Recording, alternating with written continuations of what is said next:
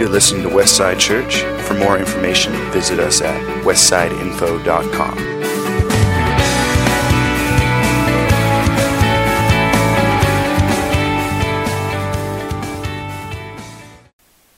Morning, everybody.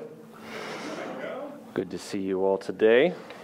Getting back into the swing of things this week. Went on vacation for a little bit. Went down to the land of Disney. It was a adventure.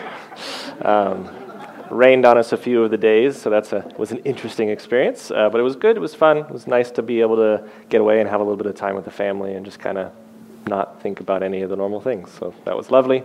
Um, but it's good to be back, um, getting back into the regular rhythms. Uh, we're going to be continuing in Acts this week, and I realized as I was preparing, we haven't been in Acts for a while now, actually, um, for going through a whole series on Acts. Um, we had the Sudworths come in and visit, um, talking about the practices of Jesus and actually being a follower of Jesus. And then I, the following week, I kind of elaborated on that a little bit and being in alignment with what, that's right there. Felt like someone was poking me. Um, uh, in alignment with. Uh, what the Spirit is doing in our lives and being tuned in to what He's saying and being in step with Him and not being ahead, and not being behind, but being right with the Spirit of God. And the following week after that, Chuck talked about rest and Sabbath and work and how this is a whole rhythm within our lives to stay healthy and well, well and on track. Um, but we're going to be jumping back into Acts 5 today. I think those three messages were actually very timely in between, kind of highlighting some major things on this walk of being a healthy community um, following after Christ. Uh, in Acts 5, we talked about Ananias and Sapphira and how they were both struck down in testing the Spirit of God. Talked about how the disciples were arrested, beaten, and then they were freed based on um, some insight and wisdom given by a man named Gamaliel who was on the council. And he is actually the one who trained up Paul, who wrote most of the New Testament. And he is a very wise individual. And he said to all of them, Hey, if this is not of God, like all the ones that have come before, it's going to fade out. So just let it fade out. And if it is of God, you're not going to be able to stop it, and you're going to find yourself opposed to God, and that's not where you want to be. And everyone thought and pondered and yes, this is actually good wisdom. So they just beat the disciples and then let them go. Um, and within that, there, there are still consequences for breaking the laws of the land that we have to realize in following Christ. Is that we don't get exempted from the consequences in which the place we live. We just accept them as a part of being a follower of Jesus. And so today we're going to delve into this idea of what is my particular role within the church. In Acts 6, we see the church's first major issue and how they resolve that, and who's responsible for what, and who should be doing and taking care of which things. And I was thinking about that. As a church, um, um, we have an eldership here, and the elders are ultimately responsible for everything we will go before God and we will be the only ones who answer for what happened here while we were set in oversight of this body. No one else will. And so that's a very heavy thing that we walk with day by day. But the reality is, the elders cannot do everything. And so there have to be other roles, there have to be other responsibilities, there have to be things that we have to release to other people to manage to have this beautiful, wonderful community that we have before us could not possibly exist with just five guys trying to do everything.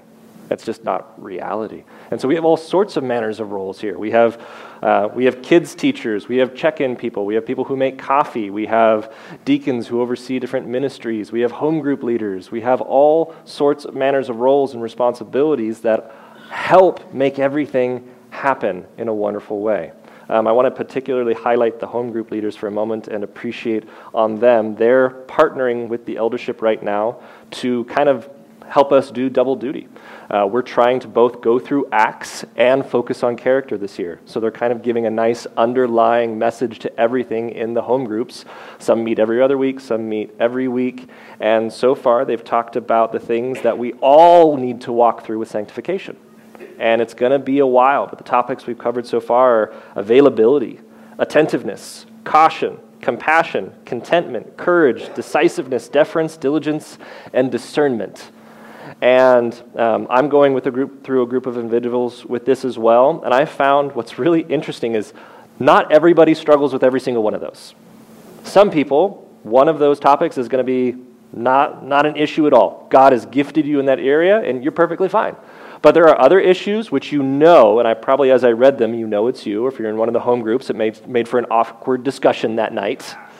That I really struggle with this, with this particular thing. And so it's a healthy process that as a body of believers, we walk through these things together. So it's a wonderful thing, and so I want to applaud the home group leaders for walking with us through that, and so that we can focus in on Acts while they focus in on character with us. It's a wonderful thing that we're able to work together as a body.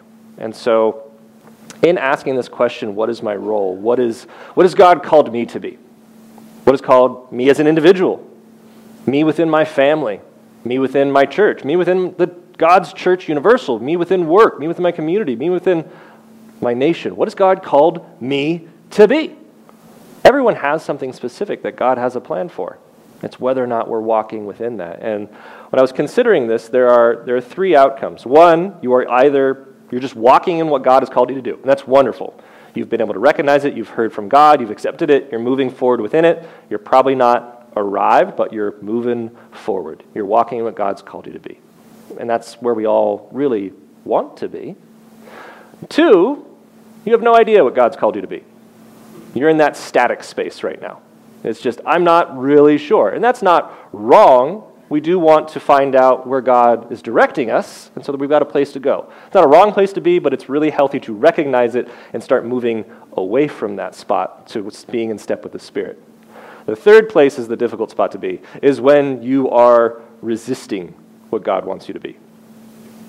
And I've usually I see it within two realms. One, you covet something else which would be in the sense of, I know God has made me this way, and I'm perfectly fine with that, but I really want that over there. I would really rather that be the calling on my life rather than this be the calling on my life. I'm okay with having all these gifts, but I want more. This is what I experienced for a while. I wanted God's calling to, on my life to be going and making a lot of money and having a quiet life and just being a part of my community. That's what I wanted my calling to be. That was not God's calling on my life. That was not the giftings he gave me. That's not the way that he had desired for me to go. And so my desire for that was getting in the way of what God wanted. And it was causing me to neglect the gifts he had actually given me and accepting the direction he wanted me to go. The other side of this is just it's discontentment with who you are. It's not so much that um, I want all these other things, but more of a I would rather be anyone but me. And if you're a person that feels that way, you know exactly what I'm saying. If you don't know exactly what I'm saying, this isn't your struggle. But there are people out there that they don't appreciate their gift, they don't appreciate their talents, they don't appreciate who they are. They'd rather be anyone but themselves. And it can be a really difficult place to be because you can't be anyone but you. And there's a certain acceptance of that that we all must have that God has beautifully and wonderfully created each and every one of you for a very specific purpose on this earth. And when we can able to accept that and accept that God has graciously made this way, that God has a plan for me, and I need to work within the strengths and talents and giftings that He has given me and the placement that He's put me in, that's when we can start um, falling into there's a phrase that Steve used to use. Um, you probably, some of you may not know who Steve is. Steve Barr was here for about 21 years, and he um, went into full time apostolic work about three years ago. He used to say, being in the slipstream of God's grace. And when you find yourself in that spot where you are actually in step with the Spirit, you're in alignment with Him, you've really surrendered fully to what God is doing, you find yourself carried along almost uncontrollably and you don't know where you're going, but it's somewhere good. It's somewhere beneficial. It's somewhere that you grow in and you see God's kingdom expanding in. And it's not always easy, but it's good. That's where we want to find ourselves in. And so we're going to be looking at this today. What is our role through Acts 6? Now, in these days, when the disciples were increasing in number, a complaint by the Hellenists arose against the Hebrews because their widows were being neglected in the daily distribution. And the twelve summoned the full number of the disciples and said, It is not right that we should give up preaching the word of God to serve tables.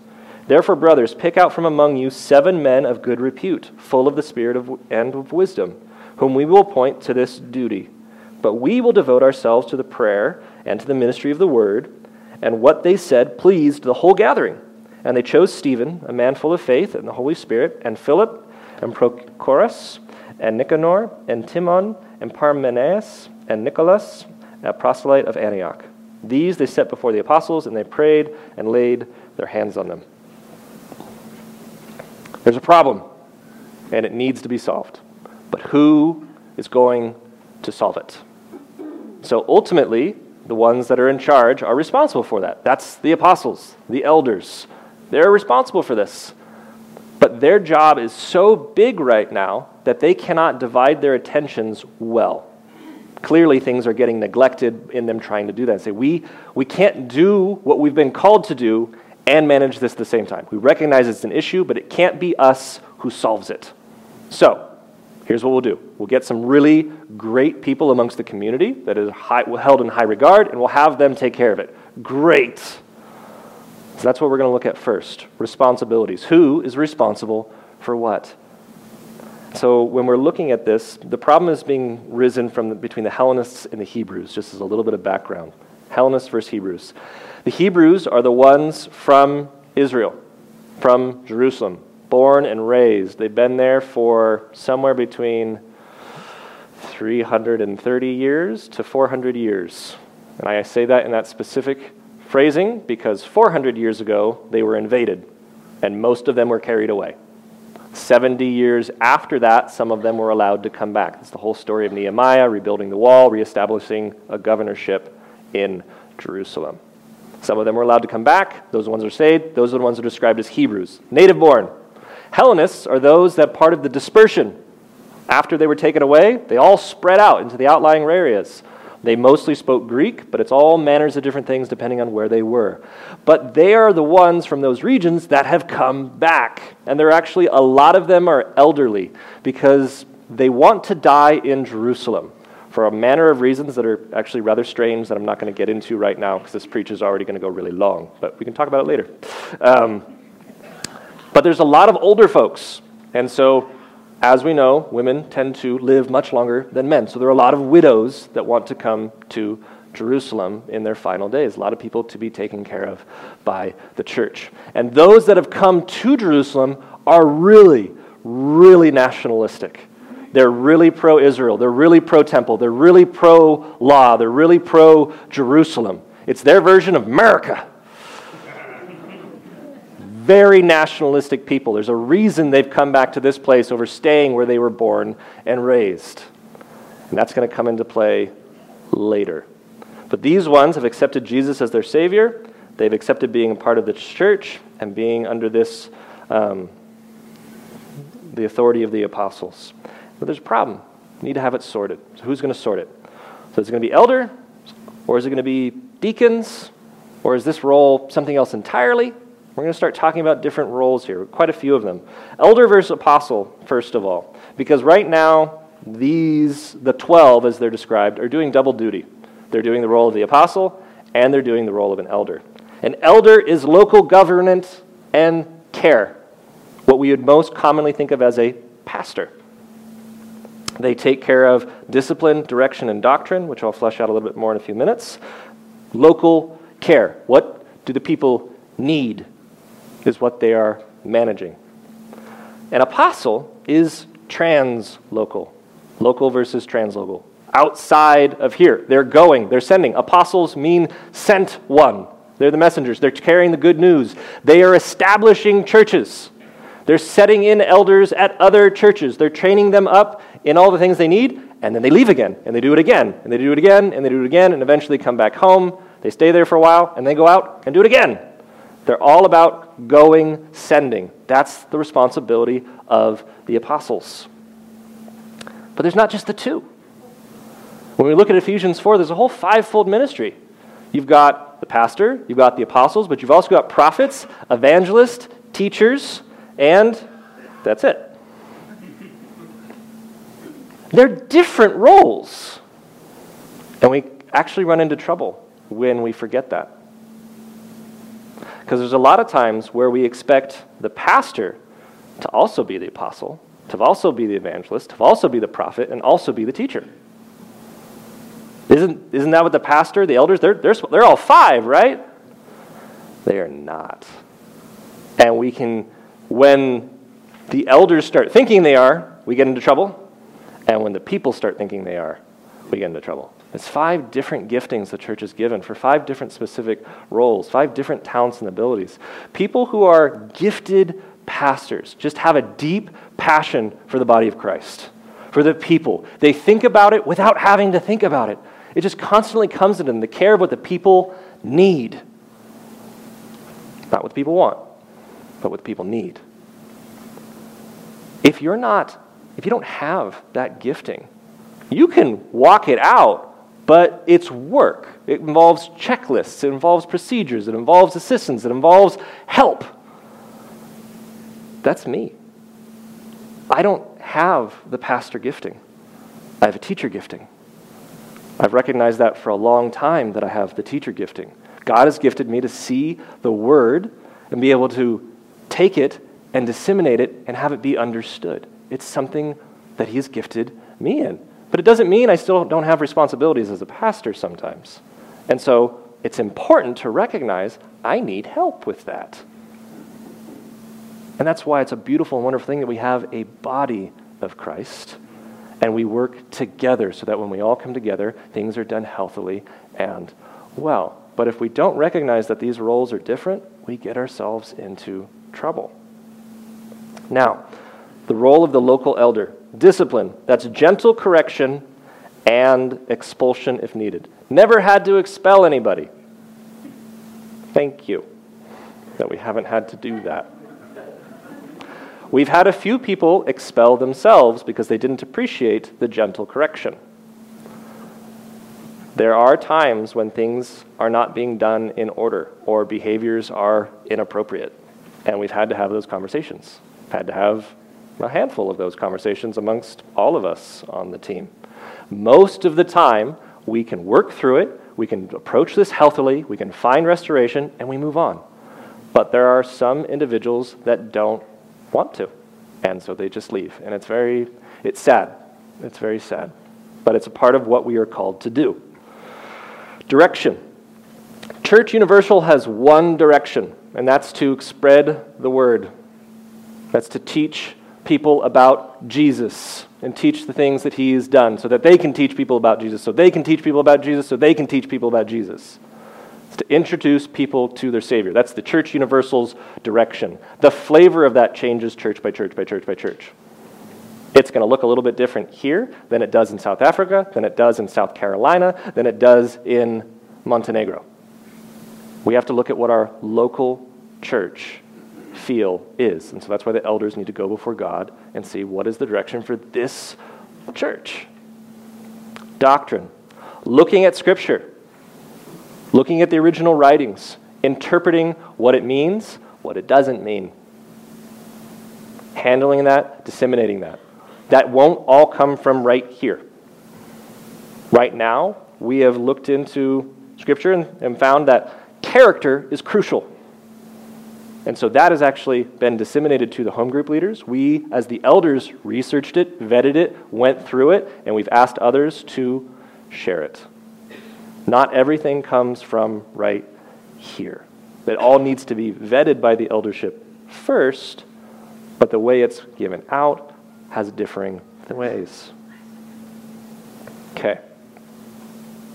There are certain qualifications for the elders, and they're very important to recognize. It's out of 1 Timothy 3. It says, The saying is trustworthy. If anyone aspires to the office of overseer, he desires a noble task. Therefore, an overseer must be above reproach, the husband of one wife, sober minded, self controlled, respectable, hospitable, able to teach, not a drunkard, not violent, but gentle, not quarrelsome, not a lover of money. He must manage his own household well, with all dignity, keeping his children submissive. For if someone does not know how to manage his own household, how will he care for God's church? He must not be a recent convert, or he may become puffed up with conceit and fall into the condemnation of the devil. Moreover, he must be well thought of by outsiders so that he may not fall into disgrace, into a snare of the devil. Now, there's one particular area for eldership. I think most of those things are fairly self explanatory, but there's one particular area that I think has been taken out of context and caused some harm. And we're going to go highlight it on that. It says, able to teach. Able to teach doesn't mean that elder or that pastor has the gifting of a teacher. It just means they can teach. It doesn't mean they must be able to teach on absolutely everything you could possibly imagine. We have a plurality of elders. We have differing strengths, differing things we can talk about. There are actually even some things from the eldership team that we have not ourselves experienced that would come better from others. But there's a particular area here on who teaches. And it gets into a very sensitive topic. We're going to tackle two sensitive topics today. Are you ready? Amen. It's been two years of talking about this. Um, sorry, just some behind the scenes. Uh, the idea of able to teach and who's going to teach. And is it only an elder who teaches from this spot on a Sunday morning? Just so you realize, this is not the format of first century church. Just we got to change the whole perspective here to get the full picture of what's going on. This is not the format. This is our century, not first century.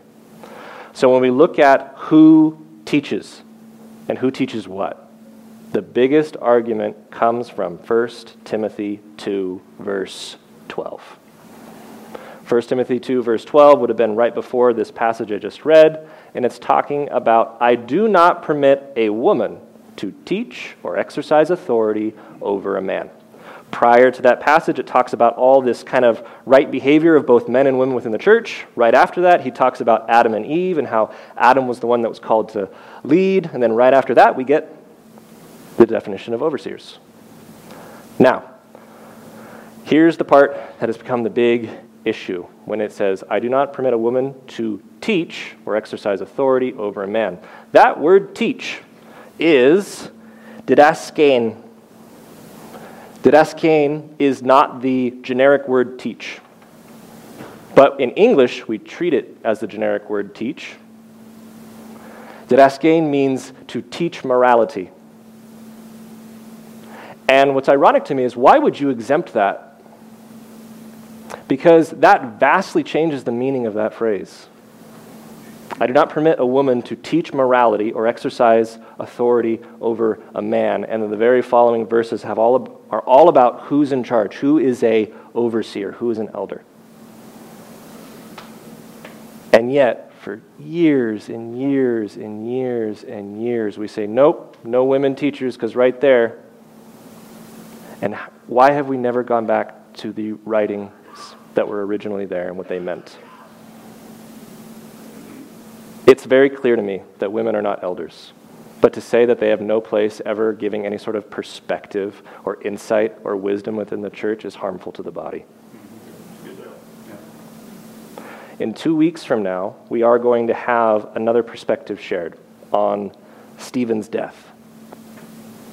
Stephen will be stoned in two weeks from now. He's already been stoned, but we're going to talk about it.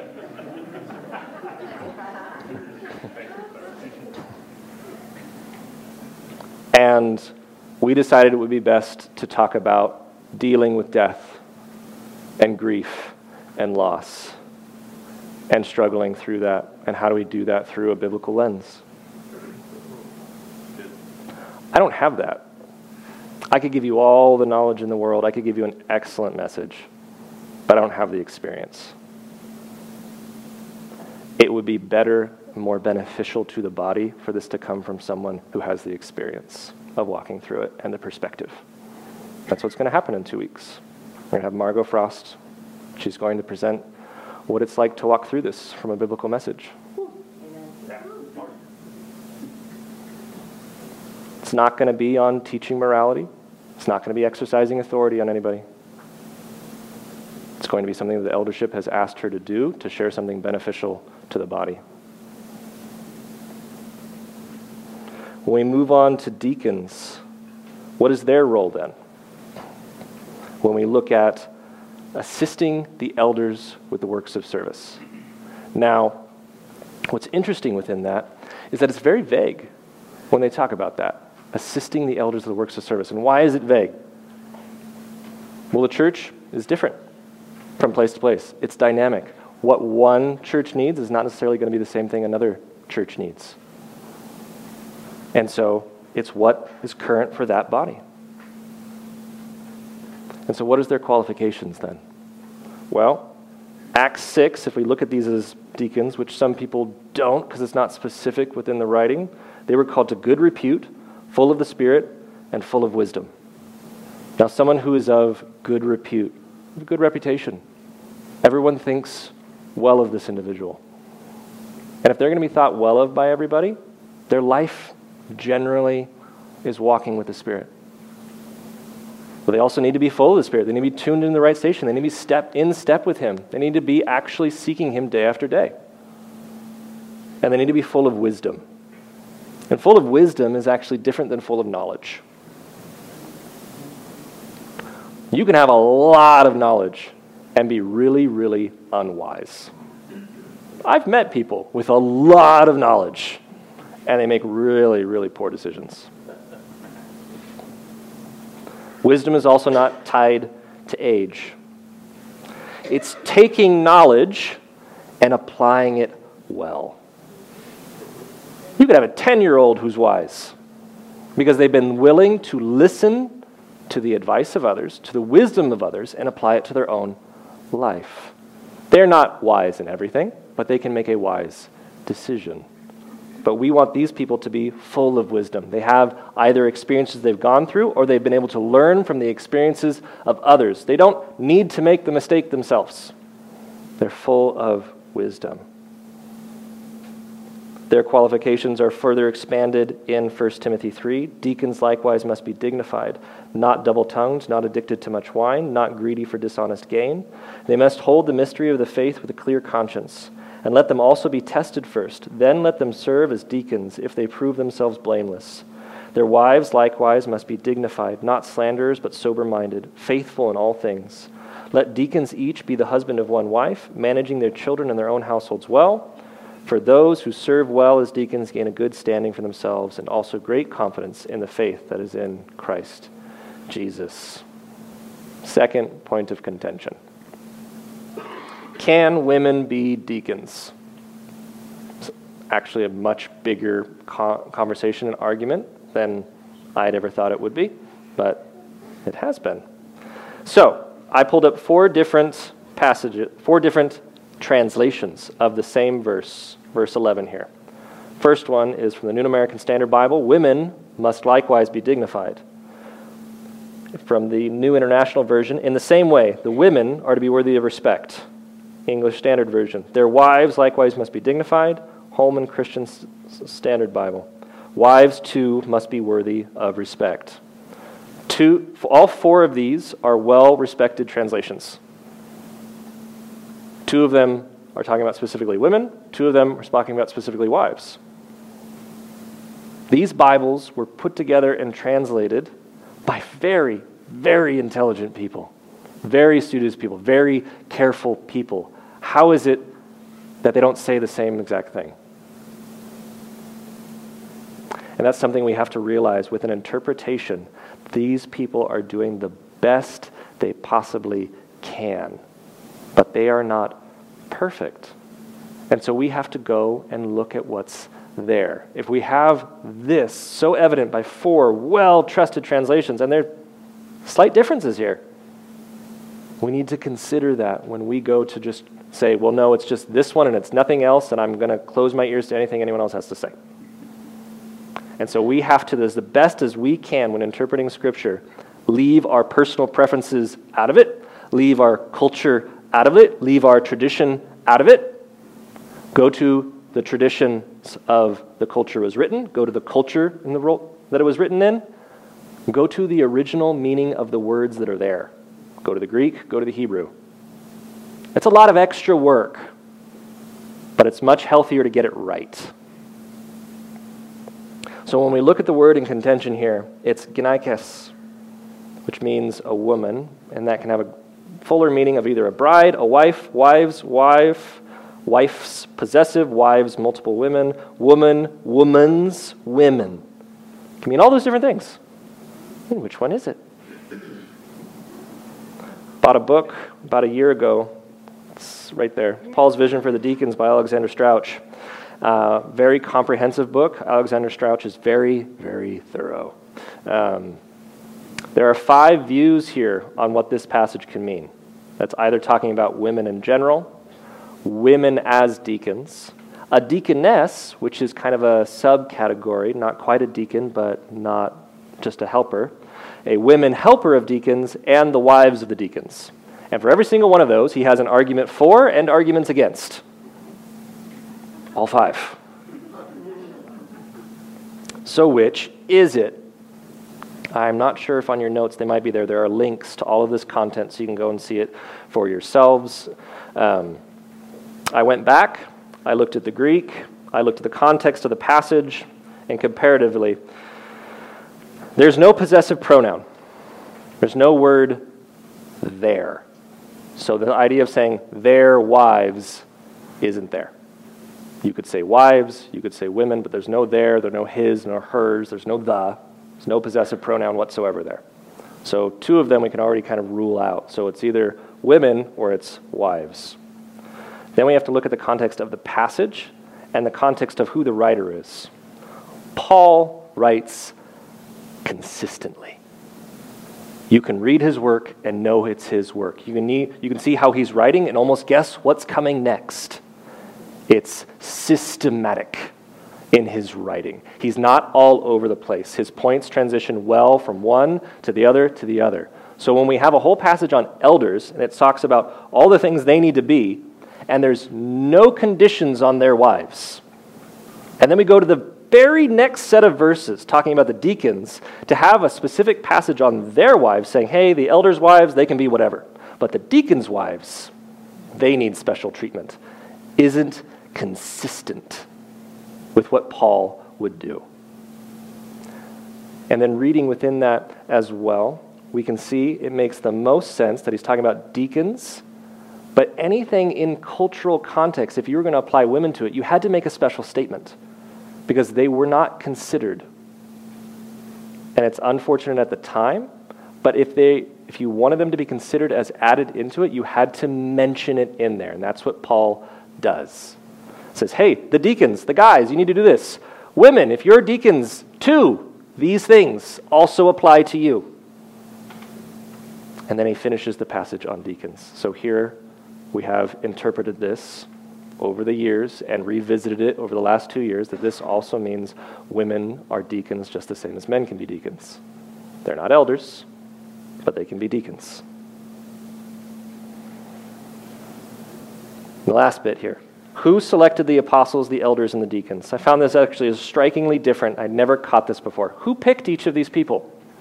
Who put them in place? Well, the apostles were chosen by God. Jesus Christ chose the 12. Jesus Christ will later on call Paul on the road to Damascus. But then after that, there are actually other apostles. There's Timothy, there's Titus, and a few others that are also doing the works of the apostles and they would have been actually raised up by the other apostles. But who called the elders? Well, right now they're the same people, but what happens later? What happens when they plant a new church? Well, that's the apostles. That's whoever's planting the church. They set in those that they deem to be worthy to be elders. That's the pattern we see in Scripture. Well, what about the deacons? Is that also the apostles? No. This one's actually a little different. I never caught this before the apostles, the elders, said, Hey, all of you, we're too busy for this. I want you to pick good people from amongst yourselves and bring them before us, and we'll set them in. Now, wouldn't that be something? I can't remember the last time I heard about a church doing that. Well, the elders said, We're too busy working on the things we're supposed to be working on. I want you all to get together the whole church and decide who's best to take on this task. Be a wild change in culture. How would you even do that? the people who would probably going to take on the task would rally everyone together and it's like, hey, we need to do this. Let's have a meeting. It's different. Is it prescriptive or is it descriptive? That's an interesting thing to look at in all of this. Is this biblical in it must always be done this way? Or is it worded, this is how they did it this time? That's a hard thing to address in any area of Scripture. And in this, the best thing I can say is sometimes. Because what happens when you have a group of people, they move to another part of the country, they meet some other pe- believers there, they go, "Hey, we should get together, we should we should do have a church." They're not apostles. They're not elders. They're not deacons, they're people. There's people, they're saints. They want to gather, they want to have a community. Who sets in the elders? The deacons. The anything. Can we say, oh, sorry, can't do it. We need to go find ourselves an apostle? we have to apply this the best as we can in the situations we are.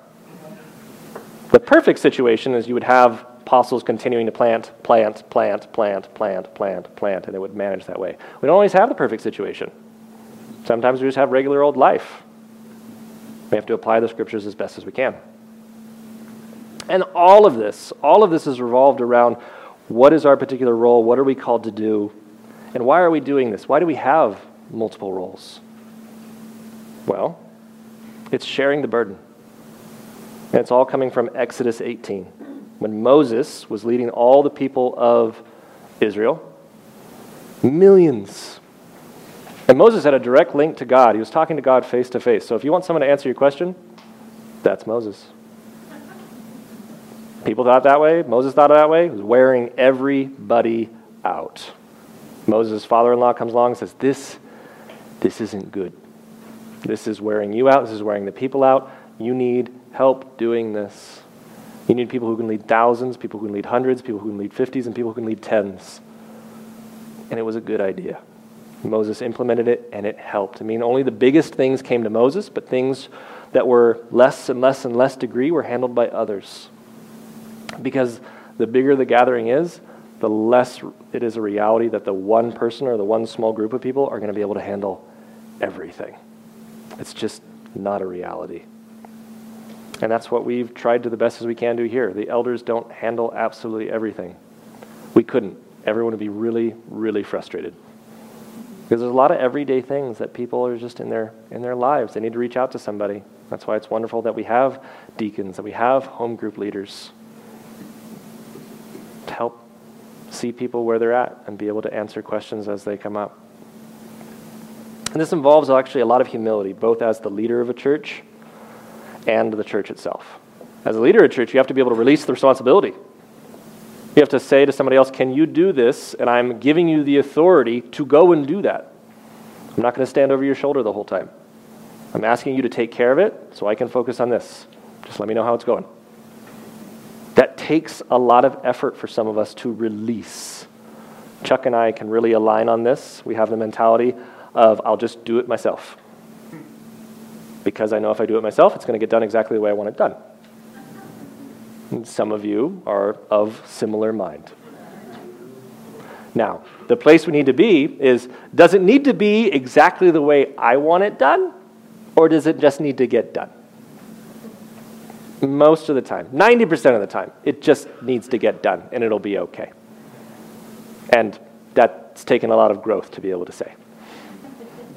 That a lot of the times it just needs to be taken care of. It doesn't have to be my way. And it's releasing that as a leader. And then on the side of the church, it has to be the mentality of I'm probably, every time I have something come up, I'm not going to be able to get one of the pastors every single time. Because everyday life happens every day. And we have four to 500 people here. And so if we want to have five guys answer every everyday thing, you're going to get really frustrated at how soon you get responses. And we're not going to really be able to do any of our other responsibilities. And so that's why it's so wonderful that we do have home group leaders, that we do have deacons, we do have people that are able to speak into the lives of a smaller group of people. And we really deeply appreciate that. And the word of God continued to increase, and the number of the disciples multiplied greatly in Jerusalem, and a great many of the priests became obedient to the faith. And Stephen, full of grace and power, was doing great wonders and signs among the people. Then some of those who belonged to the synagogue of the freedmen, as it was called, and of the Cyrenians, and of the Alexandrians, and of those from Cilicia and Asia, rose up and disputed with Stephen. But they could not withstand the wisdom and the spirit with which he was speaking. Then they secretly instigated men who said, We have heard him speak blasphemous words against Moses and God. And they stirred up the people and the elders and the scribes, and they came upon him and seized him and brought him before the council. And they set up false witnesses who said, This man never ceases to speak words against this holy place and the law. For we have heard him say that this Jesus of Nazareth will destroy this place and will change the customs that Moses delivered to us. And gazing at him, all who sat in the council saw that his face was like the face of an angel. We say the face of the, angel, and we go, oh, the face of an angel, it's so nice, and cherub. And um, that's not what that means. Um, the, when people saw angels in the entirety of the Old Testament, they were awe-inspiring and terrible to behold. People fell on their faces as if dead. They were terrified at this person who had been before God and was sent by Him to deliver a message. It's never just, oh, the angel has come. Look how pretty. So the description of Stephen here is he is terrifying to behold. It would have been an intimidating individual that is standing before them. Someone that none of them have been able to speak up against. The different synagogues, you have the freedmen that are the ex Roman prisoners. You have the Cyrenians, which are from North Africa, the Alexandrians, which are from Egypt. You have the Cilicia and Asia synagogue, which Cilicia is the capital of Tarsus. Tarsus is where Paul is from. This is very likely the synagogue he would have been attending. And it says that none of them could withstand him. None of them could answer his wisdom or the Spirit speaking through him. This is Paul, the great orator, the one who wrote the majority of the epistles in the New Testament, the one that we derive most of how church operates from. And he could not stand up to the wisdom of Stephen. He was at Stephen's trial, he was at Stephen's stoning. This probably left a profound impact on Paul. And when we think when we go through what Stephen talked about next week, we're going to see how much of the things that Stephen talked about we actually see reflected in Paul's future teachings. But when they couldn't withstand him, they just secretly instigated men against him. They found people that could say things that were not necessarily true just to get rid of him. Because it's not about protecting God's word, it's not about protecting the law, it's not about prote- um, standing up for God, it's about tradition. It's about keeping the status quo, it's about keeping things are, it's about keeping their nationalism. And if they can't win, they'll cheat. They did it with Jesus, they're going to do it with them, they're going to continue doing it. I'll just get rid of you. When they spoke of Jesus destroying the temple, they're actually referring to John 2 18 when he says, I will tear down this temple and rebuild it again in three days, and talking about his own body, and then being raised up again after the crucifixion. And talked about changing the custom of Moses, is talking about Matthew 5 21 through 48, when he's talking about, You've heard it said of old that you shall not commit adultery, but I say, You've heard it said of old that you shall not have, um, give your wife a certificate of divorce. But I say, he goes through all manners of these. You've heard these things said of old, but I say this. And he didn't remove anything Moses said, he made it harder. He said, It's not just about your outward actions, it's going to be your inward self. It's not just the letter of the law, it's the heart of the law. I didn't like that. I don't want you to make it harder, Jesus. I really like hating people. I really like the lust in my heart. I'm not really fond of my wife. I want to get rid of her and get a new, younger version. Mm,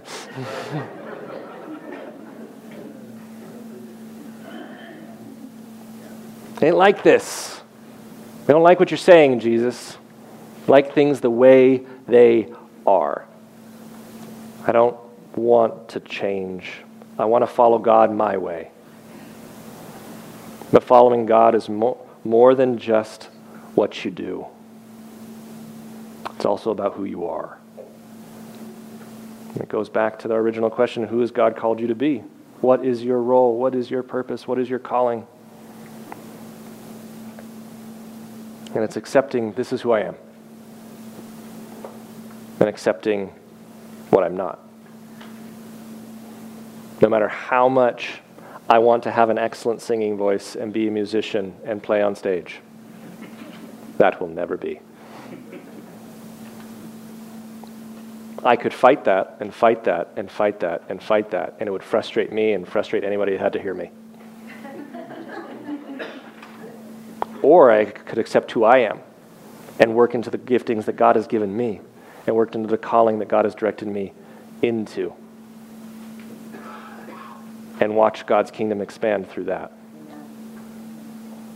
It's about what you're becoming. You are a certain way right now. You're not perfect. It's really important that you accept that you're not perfect. I'm not perfect. You're not perfect. We're not perfect.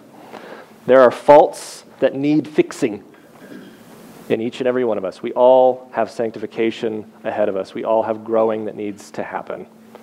It's important to accept that as a part of who we are, that we're on a continuum. We're moving more and more to the likeness of Christ. And accepting who God's called me to be.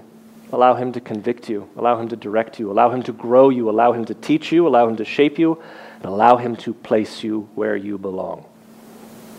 I'm not going to tell you where that is. I'm going to let the Holy Spirit do that. Because if it comes from me, then you can blame me. But you got to be able to allow God to direct you and be content with it.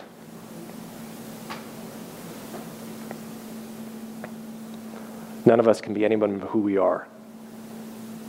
And each of us were beautifully and wonderfully made for a specific purpose that God has called you to. And my dearest wish is that everyone here would flourish in that.